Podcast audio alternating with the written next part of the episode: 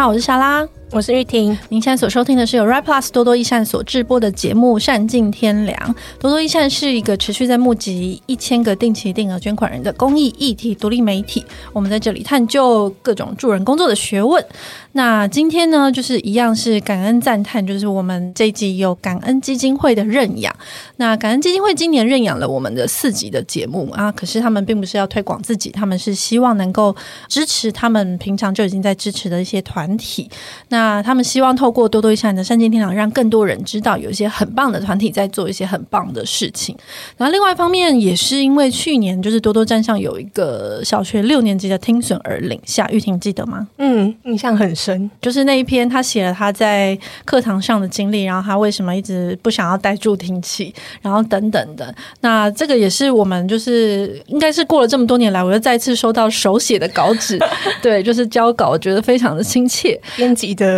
心里的激动，真的没错。那而且重点是这一篇，就是听损儿他写的这篇文章，他荣登我们去年的前十大排行榜热文。对，然后趁着今年就是现在呢这一集，就是感恩基金会今年支持的这一集，他让我们就是很荣幸的邀请到，就是在台湾服务听损儿快要三十年的雅文基金会。那我们先欢迎雅文基金会的社服部的社工旭宁。大家好，我是社服部的旭宁，然后是。听觉口语师 Kiki，大家好，我是雅文基金会的听觉口语师，我是 Kiki，欢迎两位。那我们今天其实就是一个聊天，因为想要认识雅文基金会啦，因为雅文基金会就是光将近三十年的经历在服务这些听损儿，我觉得里面应该会有很多很多很丰富的故事跟值得聊的东西。所以，但是在之前，我们想要先了解一下雅文基金会当初是在什么样的背景或者是初衷之下成立的呢？其实雅文基金会它可以成立的原因，主要它就是来自于一位母亲的爱这样子。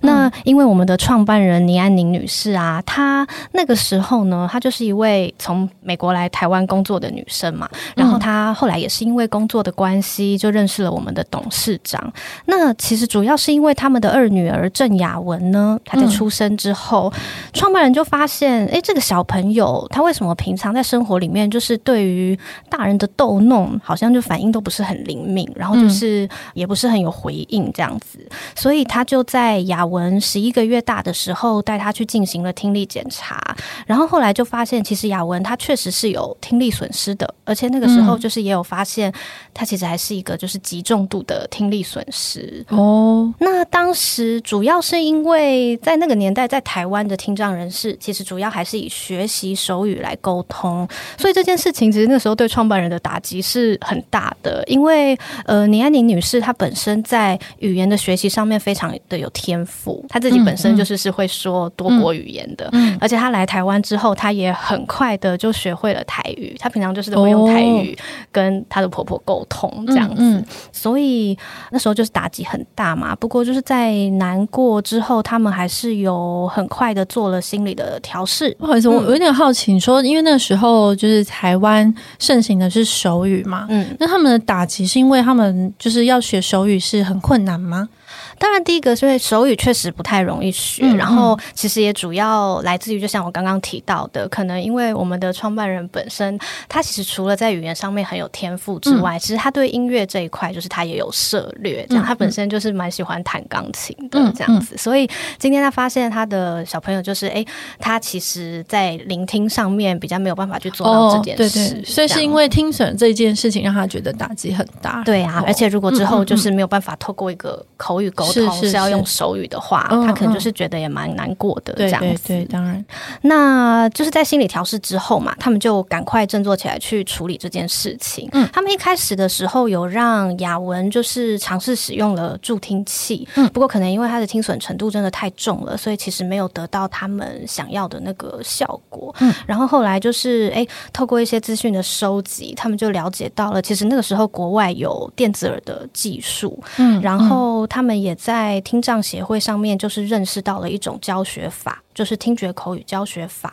那他们就知道说，诶，这个教学法其实是有机会让听损的小朋友可以开口讲话的。嗯，那所以他们就赶快就是去国外让雅文进行了电子耳的植入，然后呢，术后呢就在搭配听觉口语法的听能训练。所以十个月之后啊，就是我们雅文他就开口，就是说出了他人生的第一个字。这样子。哦，嗯，诶，我有点好奇，就是关于手语这件事啊，因为我最近正在 学手语，嗯、就是多多益善几个伙伴，因为我们工作上有时候会碰到听语障的朋友，嗯、然后就会很想要跟他们沟通，然后也是因为自己觉得非常有兴趣。可是我们在学了之后，我确实才发现，哦，原来其实手语这件事真的不是每一个听语障都会。然后我是看，就是因为他在手语的里面，就是他很多是以他的形状字形，然后去翻成手艺嘛。我那时候就在想说，哦，那其实台湾的手语，它其实就跟中文跟英文一样，就是我们没有办法同样的手语是不能跟欧美人，就是不同母语的人沟通的。对，因为手语它也有分好多语系哦。对对对对，所以像乔安娜女士，就是那个时候，因为她的母语是英文嘛，对。对，所以然后在台湾，然后在这个情境下，虽然她就是语言天分非常的高，然后很会，嗯、可是，在确实在那个时候应该会有很大的困难，对啊，所以他们还是想要尝试，就是让雅文是可以用口语去跟别人沟通的，嗯嗯。嗯，因为我觉得那个听力跟语言的这个发展，我觉得一般人好像不是很理解它互相之间的影响，嗯嗯，对，嗯、这个可以帮我们解释一下。吗？其实听语的发展话呢，它确实会有一个历程，嗯、那我们一开始的时候就是从听到声音嘛。这是我们听能发展的第一步，就是我们要先可以听到声音，然后听到声音之后呢，还要再可以就是听清楚声音，对，然后听清楚声音的最后一步就是我们要可以听懂这个声音。也就是说，当你听懂之后，哦、你在生活里面可能才会发展出一些语言理解。这样子，嗯嗯，嗯，然后那再来听这件事情其实很重要，因为像我们平常在沟通对话的时候，声音它其实是有很多特性的，比如说声音的长短。然后或者是大小声嘛，对。那再来的话，就是还会有声音的高低，嗯，这样。然后最重要的就是，我觉得我们在华语里面有一个很独特的特特性，就像呃莎拉刚刚提到的，我们在讲话的时候其实是会有四声调的。那其实对，像这四个特性结合起来，你真的只能透过听去吸收到这几个特性。然后当你有了这样子的听经验之后，你自己在表达的时候，你也才会展现出来这些特性。嗯，那如果你讲话的时候是可以有这样子的表现的话，其实讲起来就确实会更自然，而且也比较能够吸引别人注意听这样子。嗯嗯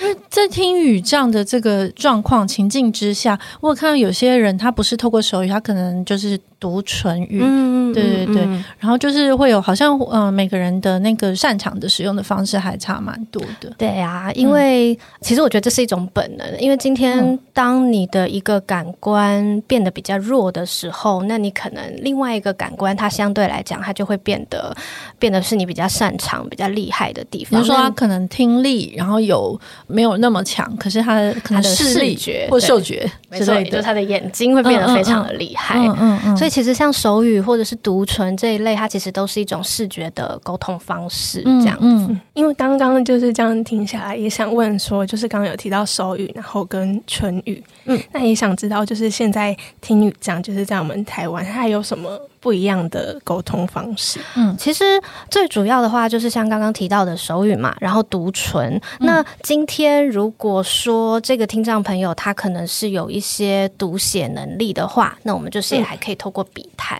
这样。嗯、然后、嗯、那不知道就是两位有没有听过就是综合沟通法？那综合沟通法的话，它其实指的就是口手语并用这样子。哦、嗯，那另外一种呢，另外一种沟通方式，其实也就是我们基金会就是现在一直在努力，不停想要做。做的就是我们希望听损的孩子，他之后确实是可以用口语，就是去跟别人沟通的。嗯，但是这个都因为所谓沟通，就是你也需要对方也跟你一样，可能会同样的东西嘛。对，欸、你知道我前几天去看《悲情城市》，然后后来看完之后，我朋友就说：“为什么梁朝伟不去学手语？他为什么要从头到尾是笔谈？”然后，可是我就想说，那如果比如说在那个时代，可是他身边没有其他人会手语，那他学了手语其实也没有用吧？对不对？就是如果果旁边其实没有人会用手语跟你沟通，那你其实也没有办法去学手语吧？对，这就是为什么雅文基金会它成立的宗旨，像我们创办人有提到的，嗯、他希望就是他那个时候希望二十年后的台湾没有不会说话的听损儿，因为就是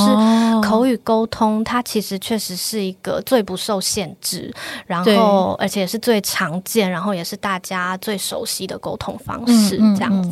而且我是想到那个唇语这件事，其实很难想象啊，因为如果光看唇形的话，好像因为有很多的那个，就是你刚刚讲的四声调或者是什么音频或者是大小，其实都完全没有办法 get 到。嗯，就我们听人就是觉得很困难的事情。嗯嗯嗯，对。嗯那我我有点好奇，就是台湾现在的就是听语这样的社群里面，可能是哪一种形式会比较多？其实我觉得在台湾好像没有，就是特别去区分说哪一种形式会比较多。嗯嗯、我觉得主要还是看这个听损朋友他周遭的生活环境的方式。哦、嗯。反正我觉得在国外特别明显，就是他们可能聋人会有自己聋人的文化跟聋人的社区这样子。那台湾的话，我觉得好像主要还是看说，就是你身边周遭熟悉的沟通方式是哪一种这样子。生活环境的沟通方式会像是什么？是指说可能，譬如对方身边亲近人，他可能懂手语的话，你们就可以用手语沟通吗？还是说？对，就是看，比如说像呃，如果我是一个听损人士，但是我身边、嗯。听人很多这样子，那我会可能会觉得就是，哎，在。其实好像就是会比较自然，就是如果我是用手语沟通的话，确、嗯、实可能会比较难跟外界有一个连接这样。嗯、但是当然就是像我们会内可能就是也有小朋友，嗯、因为他、嗯、我们的小朋友就是有听损的孩子嘛。嗯、但是有部分就是会发现，哎，其实可能比如说爸爸妈妈或者是家中的亲戚，其实也是有听损的一个状况。然后你但你就会发现，哎，这个小朋友他其实平常虽然他是来这边做听语训练的，可是他确实也在生活里面会展现一些手语，嗯，就是去看。他的生活环境主要是以哪一种沟通方式为主？嗯，这样。其实刚刚讲到那个聋人文化，我们之前在做资料研究的时候，确实有看到国外的聋人文化好像是非常的强调那个就是聋人的主体性。嗯嗯，对。然后还有去强调这就是聋人的算是一种骄傲吗？或者是就是一种他们的文化？对，对我觉得还蛮有趣的。嗯，那也想请问说，因为刚刚一直有提到雅文在想要推广的是听觉口语，那什么？叫做听觉口语。其实，那这个的话，就还是会回到，比如说，我可能还是会先跟两位讲说，就是在一九九六年的时候，就是雅文基金会成立了嘛。嗯嗯、那听觉口语法呢，它其实是它就是乔安娜在国外认识到的一种对听损的孩子的教学方式嘛。嗯、然后，那听觉口语法，它那时候乔安娜是觉得比较可惜的地方是，它是一个国外的教学方式，所以乔安娜就把它引进了台湾。嗯然后，而且还把它华语化这样子，然后那就是让台湾的听损家庭就是可以受到听觉口语法的训练。其实，听觉口语法到底是什么呢？它我们指的就是我们希望今天就是我们听损的孩子，他可以透过一些科技听觉辅具的帮助，不管是助听器啊，还是电子耳，那就是他戴上了这些科技的听觉辅具之后，他的残存听力就是可以去被发挥，可以去被扩大。嗯那我们就是在他的听力调整好之后，在他的听能状态调整好之后，那我们就会希望他的主要照顾者有可能是爸爸妈妈，有可能是阿公阿嬷，那有的可能甚至可能是保姆。嗯、那主要就是会希望他们可以在日常生活里面，就是给我们的孩子就是很多很丰富的语言刺激，就是透过语言的互动去刺激他们的听能发展，然后在这个过程里面，就是让他们可以发展出聆听的能力，然后到最后就是。可以听得懂语言，那就是然后也可以发展出口语表达的能力。因为你说他的听力调整好之后，开始做这个语言的训练，对，那这个调整就是借由科技的辅具去调整，是不是？没错，就是比如说小朋友他开始接受听觉口语法的时候，那他很大可能会先做听力检查，嗯，那这个时候就会需要专业人员的协助嘛，对那我们可能可以去问听力师，就是诶，他适合的听觉辅具是哪一种？然后那有了之后，我们也要那个听觉辅具可能就是也要针对他的听力结果，就是去做一些调整。嗯嗯、好哦。哦，那这个就是前置作业都 准备好了之后，那当然，其实像普遍的人，其实我自己还没有来雅文基金会以前，因为我可能就是从事特教相关的工作嘛，嗯、然后我也有遇过听损的孩子，然后我也会觉得就是，哎，他戴上助听器，那就是万事 OK。对啊，对啊，我们一般人都是 没错，而且一般人很多会以为就是听障就是。零跟一，就是你要不就是全部都听不到，嗯、要不其实你就是听得到。没错，但是其实戴上助听器之后，其实还是不够的，因为你就是要在生活里面去给他很多的语言刺激，嗯，因为目的是你要让他的听经验就是够多，嗯，他才会就是在发展出好的语言能力这样子。那我想请问说，那在这之前，就是他的可能像语言能力或是表达能力，当然可能依照每个人他状况不一样，可能呈现出来的不一样。嗯可是通常就是在这个。正式进入训练之前，那通常他的可能表达能力会是怎么样？其实很不一样哎、欸，因为每个小朋友他们的个别差异很大。嗯、那这个的话，就会跟他发现听损的年龄，嗯、还有就是会跟他的听损程度，哦、还有会跟他的家庭环境，就是也都很有相关性。这样子，嗯嗯、所以就是，其比如说来会像我们接到的孩子，有的可能就是，哎、欸，他虽然听损，但是也许他的听损程度没有到那么重，他已经有语言能力表现了，嗯、但是他可能在在说话的清晰度上面不是很好，嗯、那你也会遇到，就是、嗯、哦，他已经有点大了。比如他说他已经三四岁了，可是他的听损程度很重，然后他才刚开始接受那个听觉辅具的协助。哦、那在口语的表现上，可能确实就是会还没有发展出来这样子。嗯，所以我觉得小朋友的个别差异性是很大的。这样，嗯、我觉得那个程度上的差异，让大家能够试着理解，还是蛮重要的。嗯，因为因为大家就是可能听人他不理解那个。就是你刚刚讲到，像他听到还要听得清楚，嗯、还要听得懂。嗯、那听得懂好像是一种跟认知又有点蛮大的关系，嗯、跟语言学习。嗯、但是听得清楚这件事情，我觉得有的时候大家好像很难想象那个。虽然你听到声音，可是旁边的杂音对可能很多孩子来说，就听损的孩子来说，那个杂音会很干扰，就是非常的干扰。所以有的时候，一般像我们上次那个领下，就是上次那篇听损儿的小孩，他在讲他在课堂上。他就说，有些老师其实不愿意带那个是远端麦克风系统，对对对，因为他需要老师带着，然后小孩本身也带着，他才能够听得清楚。嗯、可是有些老师觉得他看起来好像，哎，你就是听得到，对，然后但是老师就不会理解到，哎，其实他如果不带，他会有很多其他的干扰，其实是就算听得到，他听不出是什么。对，这个好像是嗯、呃，我们一般人比较难想象的。没错，那这个的话就会谈到，其实听损这件事情它是有程度之分的嘛。对，就像刚才就是莎拉有提到的，哎、嗯，其实我自己以前也会，就是我听到呃，如果说这个朋友他是听障，或者是、嗯。因为以前在大学的时候也有接触过视障的朋友，嗯嗯、然后我都会觉得就是哦，那他有听损的话，他是不是就会听不到？然后那我可能就很多人就是跟他讲话，大家对视障想象也是一样，对，然后对，就觉得他问那他那他看得到吗？对对对，对，可能就会这样去问他。不过其实。听力它就是跟视力一样，它就是也是有区分很多不同的程度的。比如说可能会是轻度，嗯、然后有可能会是中度或是中重度。嗯、那再来当然可能就更重，嗯、又或者可能就是哎，他可能是完全没有听能力的。对对对，所以就像刚刚提到的听损，它有分很多程度嘛。那今天如果这个孩子他是极轻度或者是轻度，嗯、那他确实有可能会像主持人刚刚提到的，哎，他可能就是会在有干扰音的地方，比如说。当下的背景其实是很吵的，是一个有噪音的地方。嗯，他聆听的时候就会非常的有挑战。嗯，然后呢，另外又或者是说，哎，是安静的情境没有错，但是如果那个是音量稍微偏小的，他可能在聆听上面就会也比较辛苦一点。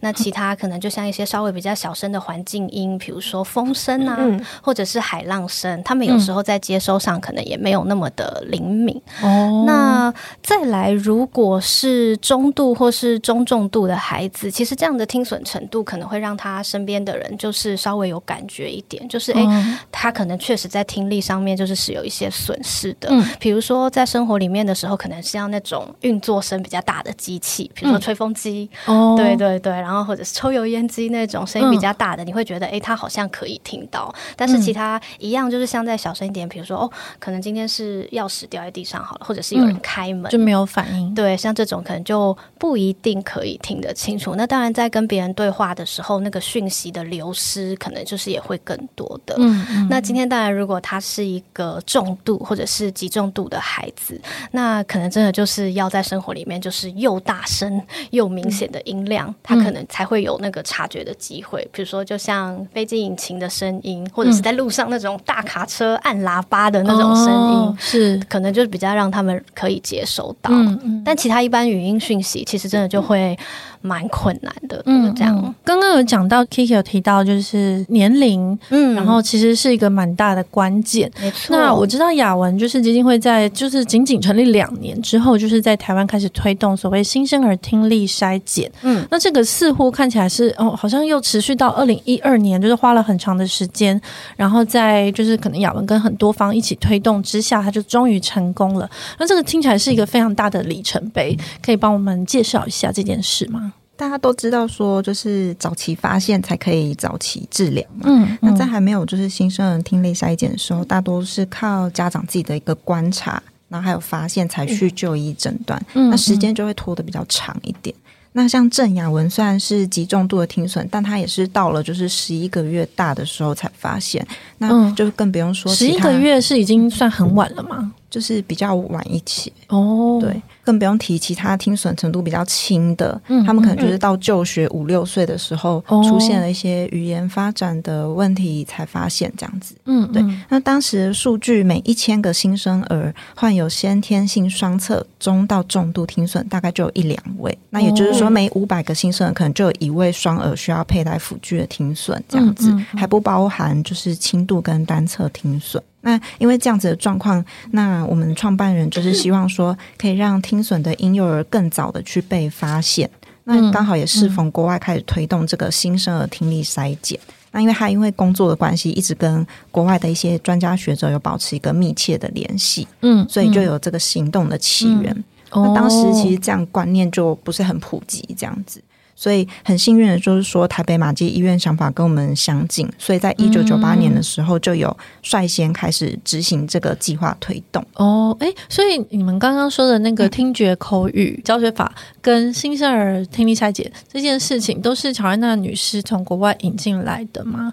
对，那就是他们有先试办嘛，就是推动，嗯嗯、然后为期两年，嗯、那这样子的风气跟观念才开始就是在国内扎根。哦、那后来是有引起就是卫生署的一个就是重视跟辅导，所以我们二零一二年才是成功推动全台湾实施一个免费的新生儿听力筛检，嗯，然后让孩子可以尽快去完成就是这个筛检。哎，所以其实我们现在看到一些小孩，他们有语言上面的困难，嗯、他其实不一定是语言的。问题，而是听力的问题。对，嗯、其实这个的话，就是因为像在台湾提到附件语言相关的附件的话，嗯、可能就是会比较熟的，就是语言治疗。对，然后呢，其实我们会内也有一些小朋友，就是呃，爸爸妈妈可能就会跟我们分享说，哎、嗯，其实我已经带他为什么会来雅文基金会呢？哦，可能是因为他这个小朋友确实他已经进行了语言治疗一段时间，但是都没有成效。然后呢，哦、比较敏感的语言治疗师可能就会开始去想说，哎，他是不是其实听听的不是那么好，所以我在课堂上教他的时候才会没有效果。诶，可是我以为语言治疗要治疗这件事，要开始不是会全部都检查过之类的，就是、但就像。就是社工刚刚提到的，嗯、就是之前可能没有经历过心塞的孩子，然后可能一开始，哦、然后就在这又跟刚刚那个听损程度有关系嘛？他在生活里其实可能是听得到，是但是没有人知道他其实听不清楚，这样可能有一些是咬字不清楚，嗯、所以家长就会很紧张，赶快去做一些构音啊，还是语言治疗的部分。对，但是因为还是听不清楚啊，那现在是不是已经可以避免这件事？因为已经有新生儿听力筛检，但是我觉得还是要去留意，因为听损它又有一些不同。的形态，有一些听损的孩子，他们其实是一个渐进式的听损，嗯，所以就是也许他一开始在做心塞的时候他是 OK 的，是，可是他可能就是会到了日后随着他的成长，然后发现他如果其实如果他是有听损基因的话，那他的听力其实是有可能会下降的。哦，可是现在在台湾，除了青少年听力衰竭，那假如比如说到大概两三岁，他都还是有一些语言上的困难，那父母是需要自己有警觉。去做听力筛检吗？然后或者是语言治疗，这样都试试看。近期我们有希望，就是可以在推动那个学龄前听力筛检的部分，哦、就是说可能在幼儿园这个阶段，嗯，嗯，然后可以再做第二次的把关，这样子。那新生儿的听力筛检是强制的吗？就是一定要做的吗？是每个现在在台湾是每个都要做吗？现在好像就是出生后就是都会有，就都会全面性的哦，全面性的一个。然后是你们现在要推的是就是学龄前，对，就是希望可以就是在。推动这个第二次把关的部分，嗯嗯嗯、然后可以再发现这些比较迟发性的一些听损额。是哦，我想问一下，因为就是自己的雅文就是也有要推。微听损这件事情，因为刚刚有提到说，可能在新生儿就是筛检过后，但这之后的事情可能是家长或者身边的人要去注意。那这个微听损，它现在在台湾算是也是被认定成是听损儿嘛？因为它是不是很细微？然后有些状况我们其实很难判断，是不是可以分享一下？因为像刚刚前面有讲到的，就是说那个听力问题其实不是零或是一，嗯，就是说它是有程度之分这样子，所以没有办法符合领取身障证明标准的，我们就是把它称作微听损。哦，对，那它有包含三个类型，哦，一个就是轻型，然后高频，还有单侧。那轻型的话，就像老师刚刚有讲的，它包含听力正常边缘，嗯，可能是极轻度或是轻度。那你距离比较远，声音比较小，或是环境比较。吵，他们就可能会遗漏讯息。那高频听损的话，它可能就是说，它高的频率声音听不好，比如说。机器吸支持师这一种，哦嗯、对，他可能草地听成扫地这样子的一个状况。嗯、那单侧的话，就是说他单边有一只耳朵有听损，嗯、那小朋友可能有时候就会出现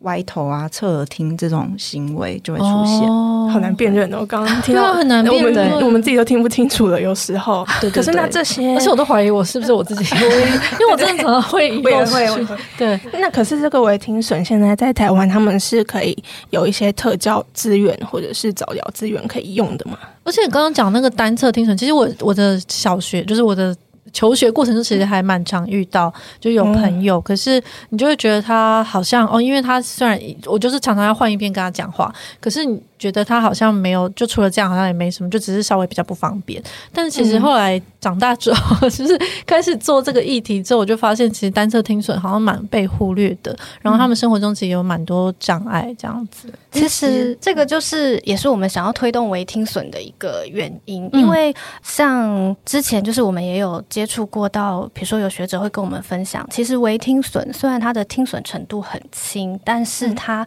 毕竟就不是一个就是正常的听力范围，所以在聆听上的时候，确实会有他的辛苦的地方，跟他需要协助的地方。这样，那再来的话呢，就是其实微听损的话，就像刚刚呃我们有提过的嘛，他们就是特别容易，因为老师们可能就是会，比如说你在经历一些校方，然后你的小朋友是微听损的小朋友，然后你去到学校，老师可能就是就是会跟你讲说，就是哎，我觉得他都听得到啊，我应该不需要使用那个远端麦克风系统，我可能，而且他又长得那么高，我可能也不需要让他的座位就是靠我近一点这样子。哦、对，嗯、但其实他们就是在干扰下会听的，就是很辛苦，然后而且听的也不是那么的清楚。其实我觉得大家有时候有空的话，就是也可以体验一下。嗯、我们之前也有做过那个微听损的体验活动，就是我们可能会像听力师在帮我们上课的时候，他可能会请我们拿耳机，然后就是把我们的，我们就就叫我们戴着蓝牙耳机上课，然后那就戴了两三个小时之后。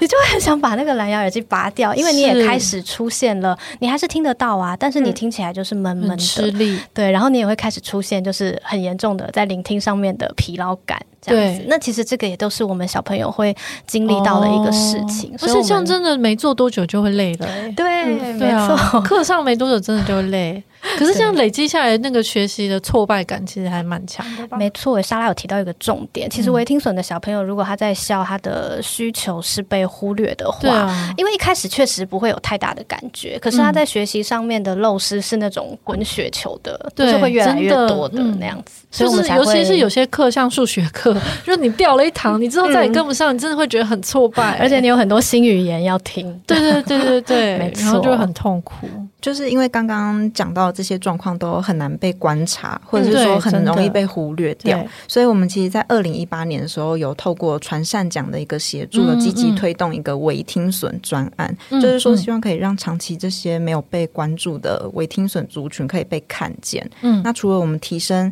家长早期发现、早期介入，还有疗愈的一些意识跟观念，嗯、那我们也带动就是第一线的医疗人员可以重视这个微听损的族群，积极的去给一个处遇。嗯然后我们也进而让政府察觉有这样子的议题，嗯，对他们之间有调整，就是轻度听损的一个标准，这样子哦，已经有调整这样子。嗯、那我知道雅文也有在偏乡，就是成立就乡镇地区啦，有成立工作站。那这个是因为什么样的初衷吗？就是乡镇地区，你们是有看到什么样比较不一样的问题？其实老实说，我自己还没有到偏乡去服务过。不过因为我觉得刚好我是一个就是跨区老师，因为雅文基金会它目前就是在台湾有四个据点嘛，嗯，就是有。台北、中原，然后高雄，还有一个地方就是宜兰。嗯，那我刚好就是有机会每周我也会有两天，就是在宜兰中心服务。嗯，然后宜兰中心呢，那边有一位常驻老师，那他就是有去偏乡服务的。因为像我们除了就是我们有这四个常态据点之外，我们就是近年也有在苗栗、嘉义，还有就是花莲，就是像刚刚莎拉说的，我们有设立那个偏乡的工作站。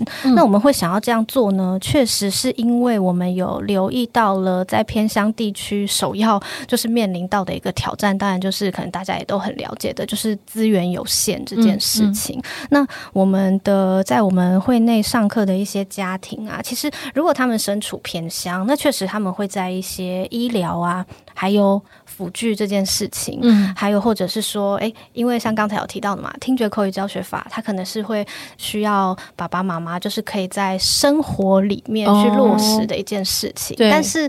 他也可能会面临到，就是哎，他家里面没有那么多的教学的素材，这样，嗯、或大人其实没有那么多时间。没错，嗯、就是所以，然后他们在专业人员服务的。支持服务上面可能也没有办法取得到太多的资源，嗯嗯、那当然还有一个更重要的，比如说交通这件事情，就是也会影响到他们就医啊，或者是学习的便利性。嗯、那当然就是相较于都会区的生活，可能就是一切大部分都便利性当然相对还是比较高的。然后呢，资讯的流通也会很快速。不过像我们偏乡的家庭，他今天如果就是哎家中就是出现了一个听损的孩子嘛，嗯、那你可能就是想要。要收集一些讯息，也没有办法太及时，或者是你想要立刻取得一些协助，也没有办法那么快。嗯，那这个的话，就是我们设立工作站的一个目的。然后，其实我们也有提供过到宅服务，因为就是希望可以尽量缩短那个让他们得到听语训练的一个距离跟及时性。这样，然后也可以。服务是在做卫教吗？还是到宅服务？就像我们哎、嗯，在我们基金会内上课的话，通常我们就是会有不同。的上课频率嘛，比如说一周一次，但是每一次的课程就是一个小时。嗯、到宅服务的话，就是像我刚刚提到的那位宜兰的常驻老师，他就是会到呃我们小朋友的家里面去帮他、嗯、去帮这个家庭，就是做听觉口语的课程这样子。哦、这些课程就是雅文在办的课程，我看其实不只是针对孩子本身，嗯，是不是也有针对家长，然后或者是就是相关的老师的培训跟训练这样子？没错，就像刚刚提到的，就是因为听觉口口语教学法，它主要是需要主要照顾者，嗯、就是像刚刚提到嘛，爸爸妈妈或者是阿公阿妈，嗯、就是要在生活里面去进行一个语言的互动。嗯，那所以我们的教学对象，其实我自己在上课的时候，如果是第一次。嗯就是来上第一堂课的爸爸妈妈，我都会先问他们一个问题。我说：“那我们要来复习一下哦，你们还记得听觉口语法主要教学的对象是谁吗？”这样，嗯嗯、然后有的爸妈可能就会跟你说：“哎，是小朋友。”说：“不是，是你，是你。”这样，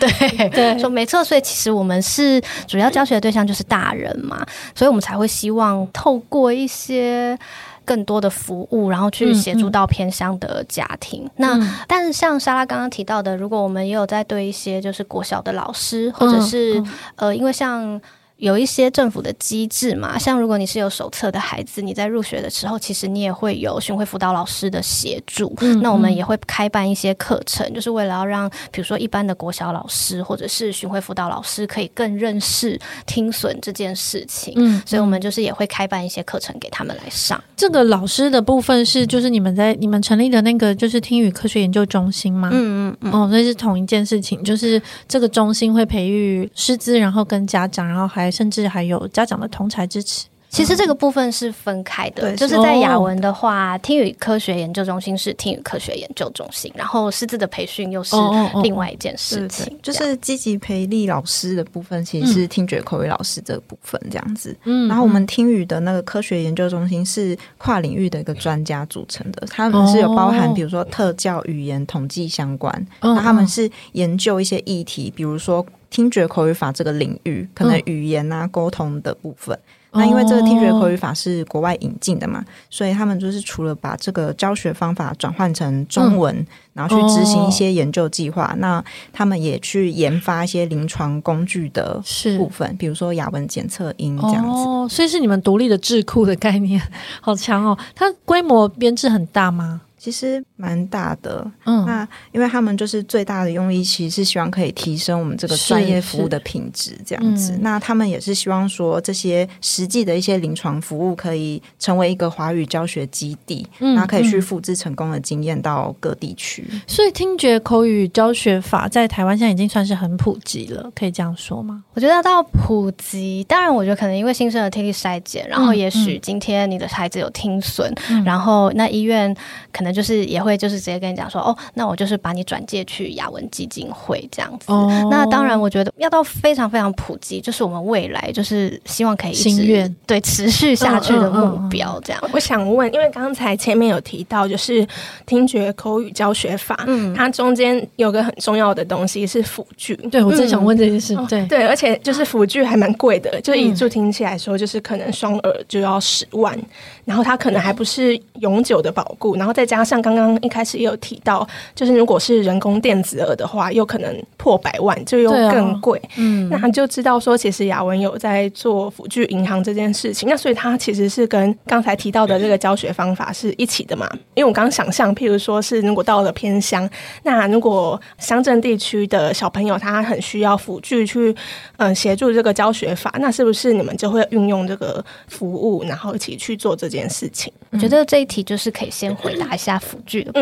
分，嗯、对，就是因为我们进到课程前都会需要有辅具。那因为台湾它没有自己的一个厂牌，它都是从国外去代理的，所以它加上一些后续的一些定期维修的一些成本啊，所以他们价格就会比较贵一点。那助听器的费用，就是因为它的一些功能处理音声音的方式啊，或者是音质，就是会有不同价格。那跟手机一样嘛，哦、就是你每个人使用的习惯或是保养，也会影响使用的一些年限，那它就会需要定期去汰换这样子。所以家长其实，在购买前，他们就会一直考虑或是犹豫不决，因为他们就是觉得非常的贵。那经济比较弱势的家庭，可能就会有经济的一些压力。嗯，那这个部分的话，就是有一些小朋友可能听损程度比较重，会需要植入人工电子耳。那台湾现在虽然有健保补助，就是单耳费用，嗯、但是如果是双耳你都需要电子耳的话，就会需要承担另外一额，就是确实就是破百万的一个费用。嗯嗯、那其实有很多家庭没有办法负担这么高的一个手术费用。那所以基于就是孩子听的需求，所以基金会还是会鼓励家长依照孩子的一些听损状况，佩戴一个适合的辅具。所以家长如果对辅具的效果有一些担忧啊，或是考量价格的部分，我们就是有辅具银行。嗯嗯、那这银行就是提供他们租借的服务。这些辅具都是一些爱心企业或是家长捐赠的。嗯，那让小朋友在听力状况还没有很稳定之前，可以先试用看看，可以先确认效果。那或者是说，他们辅具可能临时故障送修，可以应付这样子的紧急需求，这样子。对，嗯，诶，我想问一下，辅具现在说的辅具就包括助听器跟电子耳，嗯，对。那助听器的原理是让它的声音可以放放大放大，除了放大还会有其他的，比如说会让声音变清楚吗？或者是让声音变得就是它的音频或什么之类，它会帮你调整。其实主要的功能是放大嘛，然后音质这件事情，当然我觉得因为这个它就是一个科技辅具嘛，嗯、然后我觉得它也会随着年代的太旧换新，然后助听器它其实也是有分高低阶的这样。哦、那当然就是可能越高阶昂贵的助听器，也许它真的可以让你有一个就是很不错的音质。这样子。不过，其实我们在挑选辅具的时候，我们的听力师或者是我们的专业人员，也还是会去跟家长讲说，就是哎，也不要觉得就是真的哦很贵，好像真的就是非常非常的好。我们还是会依照这个小朋友他听能上面的需求去建议他。那人工电子耳是植入以后就一辈子？没错，它是它其实算是一个侵入式的手术嘛，哦、因为我们会需要在你的颅骨内就是放一个电极体。这样子，然后外面的话会再佩戴一个主机体。那它跟电子耳跟助听器比较不一样的地方是，助听器它就是外挂式嘛，然后它就是可以帮你把声音放大。对，那电子耳的话，它主要就是在你的颅骨内就是放入了一个电极的植入体之后呢，它就是会，然后外面刚才说要再挂一个主机嘛，然后那个主机收集到声音之后，它会把它转换成一个电流，就是传到你的植入体，然后那你的植入体就会再去刺激你的。把那个电流就是去刺激你的听神经，好高科技，就可以去 让你的大脑，聪明的大脑，就是可以去处理那个声音的讯息。这样。可是如果是助听器的话，它是会需要长时间，比如说它因为助听器的辅助之下，他学会了语言，就听觉口语教学嘛。那他接下来还是会这辈子都还是会需要一直带着吗？其实我们还是会蛮鼓励他，就是清醒的时间都可以带着他这样子。对啊，因为就是。其实就是还是会尽量希望他就是在生活里面可以随时随地都有清楚的声音的接收。嗯、不过当然，我觉得可能像我们在基金会内服务嘛，然后有一些我们的孩子，嗯、或者是我们也会跟爸爸妈妈讲说，如果因为毕竟在听能上面有一些限制，如果他在一天的学习下来，他真的已经也自己告诉你说，我觉得蛮累的。对，那我觉得一天当中，也许也可以安排一小段时间是他可以休息的时间，这样哦。哦，所以像辅具，刚刚讲到的辅具银行，是为了让父母在犹豫的时候，可能我到底要不要使用，然后可以有一些尝试，这样子，小孩子有一些尝试，或者是说，有时候有一些家长他可能在一些不同的厂牌跟机型当中，就是犹豫不决，那我们就也会说，哦，那妈妈你就试戴看看吧。这样，我我想到一个例子，不知道 有没有办法做代表，就是我小时候因为游泳的关系，然后我后来耳朵其实很长一段时间里面塞了一个很大的耳。耳垢、耳屎，我不知道，但是我一直都没有发现。然后后来就是我妈带我去看医生，然后当场在诊间里面把它弄出来之后，就从这个开始，我就发现我的天呐，我身边所有的声音都变得很大声，然后我就非常震惊，就是哦，我好像进入了一个新的世界。可是我，然后我才发现，哦，原来这个新的世界其实是一个，这才是正常的世界。对，就我的意思是说，如果有些孩子他可能自己也没有觉得自己好像很奇怪，或者是他可能因为他不知道别人的世界听起来是什么样子。嗯嗯嗯、如果他在透过这个辅具银行，他先拿到了某个东西，然后试用，然后他发现了另外一个新世界，我觉得应该就放不下了吧。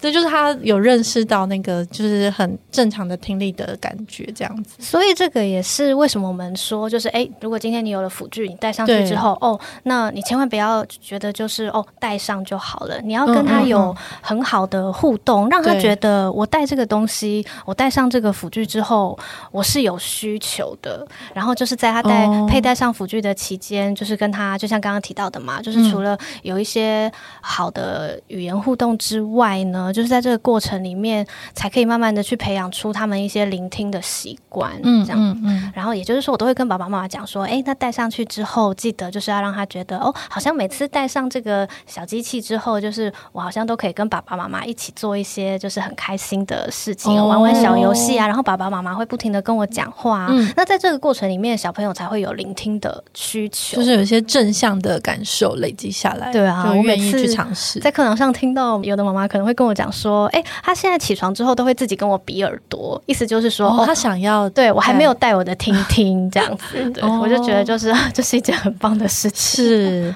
因为你们在这个就是将近三十年，就雅文基金会。累积下来这么多，应该说对象跟故事，有没有让你们比较印象深刻的一些经验？其实我在想这一题的时候，我自己觉得还，嗯、我觉得这题好难想哦，因为就是每个都很深刻，是不是？因为看到这个题目之后，我就开始去审视，就是我带过的可能每一个孩子这样，嗯、然后呢，我会觉得我很难去挑选出来的原因，是因为其实。听觉口语法训练这件事情啊，它是需要主要照顾者的投入的。对，你必须要付出一段，就是真的可能就是要很有心力的时间，你才可能。在孩子的身上就是看到一些成果嘛，嗯、然后但是我就会去想说，其实我觉得以现在就是的生活模式来讲，大部分基本上都是双薪家庭，嗯、然后常常接手到的爸爸妈妈其实也真的都是很忙碌。可是我觉得他们能做到第一步，他们愿意每天拨时间出来，嗯、就是陪伴他们的孩子，嗯、就是给他们在生活里面玩游戏啊，就是给他们每天讲很多很多话给他们听。嗯、我觉得光是可以。先做到这件事情，对，我就觉得他们超棒。因为现在像三 C 保姆可能也很多，可是他们就是可以做到，好，我舍弃那些，我就是真实的去陪伴他。是，然后我就会觉得，就是光是先达成这一步就很了不起。然后那再来，当然像在服务的过程里面，确实可能还是会有一些让你印象很深刻的。家长，比如说像我之前有一个小女生，叫她拉拉好了，嗯、那就是比如说像拉拉，她刚来的时候她很小嘛，然后她是极重度听损的孩子，嗯，那我觉得她，我觉得这个家庭给我很深的印象，是因为他们当时没有选择要开电子耳，虽然她听得比较重，嗯、但是我确实在那一路的过程里面，就是看到爸爸妈妈就是。放下了很多，比如说，因为他们因为爸爸妈妈也是社经地位很高的人，嗯、但他们可能就是会有一些舍弃，然后就是把真的愿意花很多时间，就是在这个孩子身上。嗯、然后，因为那时候疫情前，我们会内都还有举办蛮多就是实体讲座的。嗯、然后，就是我在讲一个家长基础讲座的时候，我就有邀请他们来分享。嗯、然后，那个爸爸很认真，他就是还做了一份投影片。然后，我印象超深刻，那个投影片就是第一张打出来的时候，它上面就写说，就是。不要去期待就是奇迹的发生，因为奇迹是要在生活里面自己创造的。哦、然后。他们确实就是在生活里面不停的带着这个孩子去体验生活，嗯、是，然后去跟他讲，用声音去告诉他每一件他看到的事物，这样。嗯嗯、那当然，那个孩子就是可想而知嘛，就是到了三四岁的时候，其实他的语言表现就已经非常的不错了。嗯、他会跟我分享说，他昨天梦到了什么东西呀、他会跟我讲故事，这样子。嗯、其实他现在就是我们的，因为亚文基金会之前不是有一个就是小歌手的专业活动嘛？叫、嗯嗯、他其实现在就也是里面的小歌手之一，这样。哎、欸，你说他。他说他用声音去让他认识这个世界，认识每个东西。对啊，是说意思是，比如说像杯子，我就敲一敲，然后让他知道杯子听起来是什么样子，是这样吗？呃，对，其实听觉口语法教学 就是，哎，是要示范一下嘛。比 如说，比如说他看到这个东西嘛，然后那我们就会去告诉他说，哦，对啊，就是这个东西的话，其实它的声音就是杯子这样。然后那当然，嗯、确实像，其实莎拉刚刚提到的那个，我觉得很棒哎、欸。我们确实在上课的时候就是会这样教家长，这样，哦、就是比如说，也许他在看到这个东西。东西之前，我可以先敲一敲它，或者是我可以先讲一讲它的声音，比如说杯子好了，哦、那我可能会讲哦，等一下好像会有咕噜咕噜的声音哦，哦。然后我再把这个东西拿出来，这样子。是，对啊，那这些事情是爸爸妈妈们就是都有确实去做到的事情，所以像有些我们认识海洋的方式，他们可能也有透过比如说海浪的声音，或者是一些其他的声音，再进一步去学习认识这个。对啊，比如说哦，平常我可能在家。他会告诉他故事书上面的这个叫海，但是我还会再做更多的付出。嗯嗯、然后我告诉了他之后，嗯、像那个爸爸，他可能就会带着那本故事书，然后再带他去海边，去告诉他说：“哦，哦，这个就是你看过的，是真的海哦。”这样。可是真的是需要爸妈花很多时间跟力气在做这件事情，所以我才会觉得，其实就是审视了一轮，发现。家长都蛮棒的，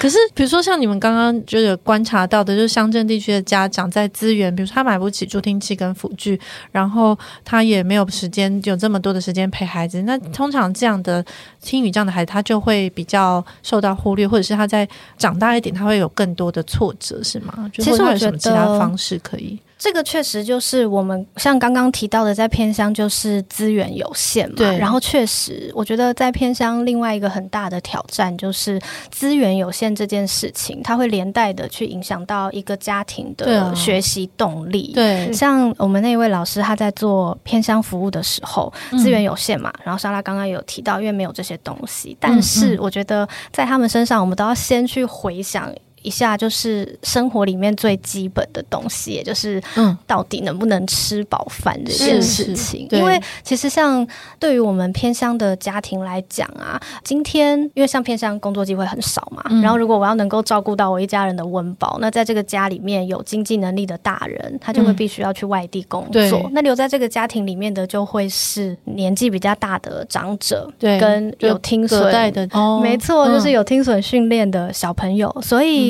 呃，那时候我们会进行道宅服务，其实也是因为是这样的一个原因。那当然就是我们会希望我们可以走到这个小朋友的家庭里面，然后去带着家里面可能真的确实就是隔代教养会比较多，然后带着他们去。做一些很微小、很微小的改变，就是我觉得也非常好。这样、哦、就是很微小的改变是像什么？比如说像他们在就刚提到的嘛，在学习动力这件事情上面，可能比较没有办法去达到一个很理想的状态，这样子。嗯嗯嗯、那再来的话，他们的学习也会因为很多零零总总的意外而中断。嗯、比如说像我们的老师，他可能就。上班上一上就接到电话，阿妈可能就会打电话来说：“老师，你这个礼拜不要来哦，我们要去金针花开了，你不可以来。”然后老师想说：“金针花开了，跟我去上课有什么关系？”可爱哦。当然原因就是因为他们阿公阿妈就要带着小朋友去采收啊，因为不采收的话，我们没有钱呐。是是，对啊。但是阿公阿妈可能就会讲：“他说金针花开了，你不要来。”瞬间不知道发生什么事。对对对，我 刚刚以为他是要去看金针花，金针花，我也是。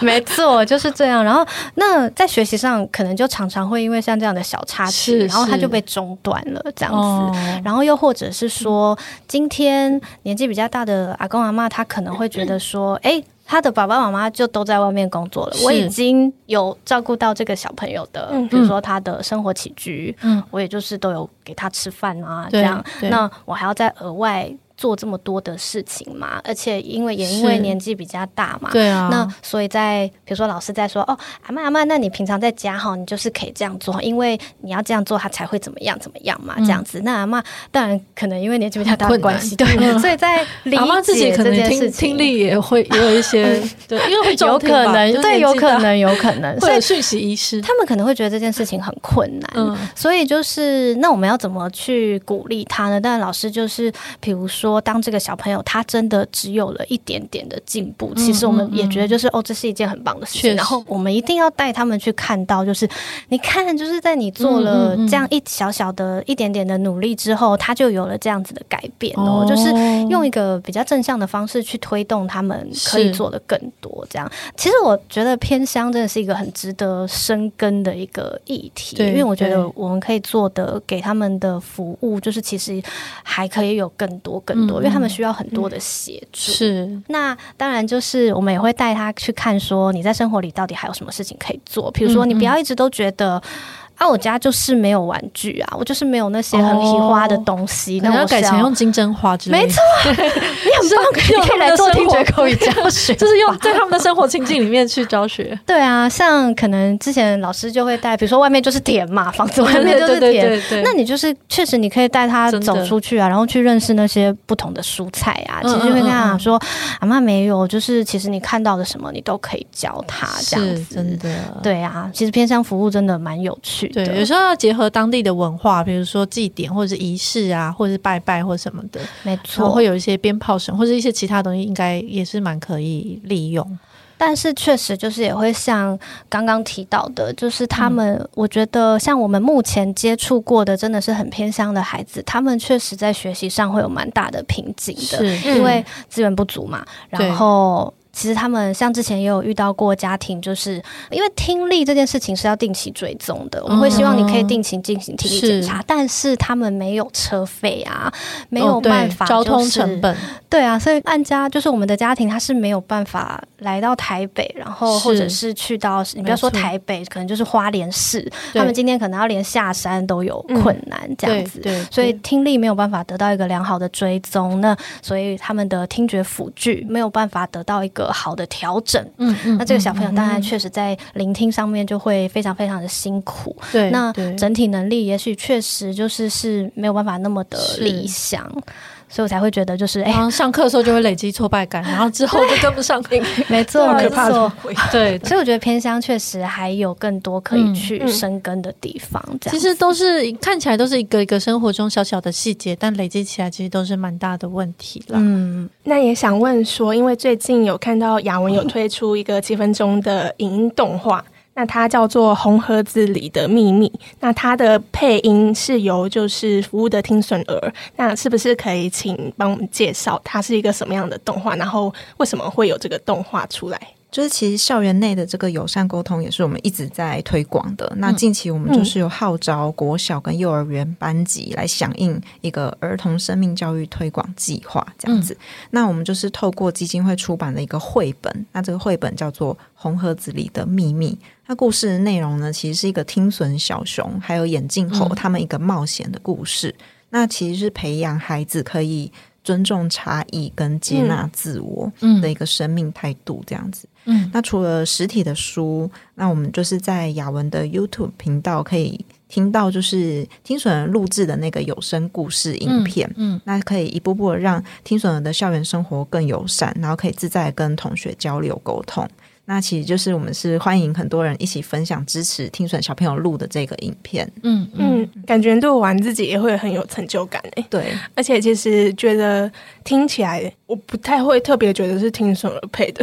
因为很顺。对，他们是要看的时候也觉得很惊艳，他们是要经过蛮强的训练才有办法做这件事吗？这个就是听觉口语法的成效了，这样子。对啊，能听会说，就是我们基金会希望可以帮听损的孩子，就是去做到的一件事情，嗯嗯，所以这个也是，就是这些都是接下来雅文就继续努力的方向，这样子。对啊，就是希望可以服务到就是更多的听损的小朋友，这样。嗯嗯，好的。那今天因为时间的关系，其实雅文基金会因为已经将近三十年的耕耘啦，然后就是还有很多就是蛮值得大家了解的故事，所以很欢迎大家就是能够追踪，然后支持雅文，然后还有可以去看看那个就是红盒子里面的秘密，我觉得真的就是还是一个蛮有趣的故事这样子，那我们今天也再次谢谢，就是感恩基金会认养这一集，就是希望有越来越多，就是这些像雅文一样这么努力用心在做这些服务的组织，都能够一直被看到。好的，谢谢大家，谢谢两位，嗯，我们下礼拜二再见，谢谢，谢谢，拜拜，拜拜。拜拜。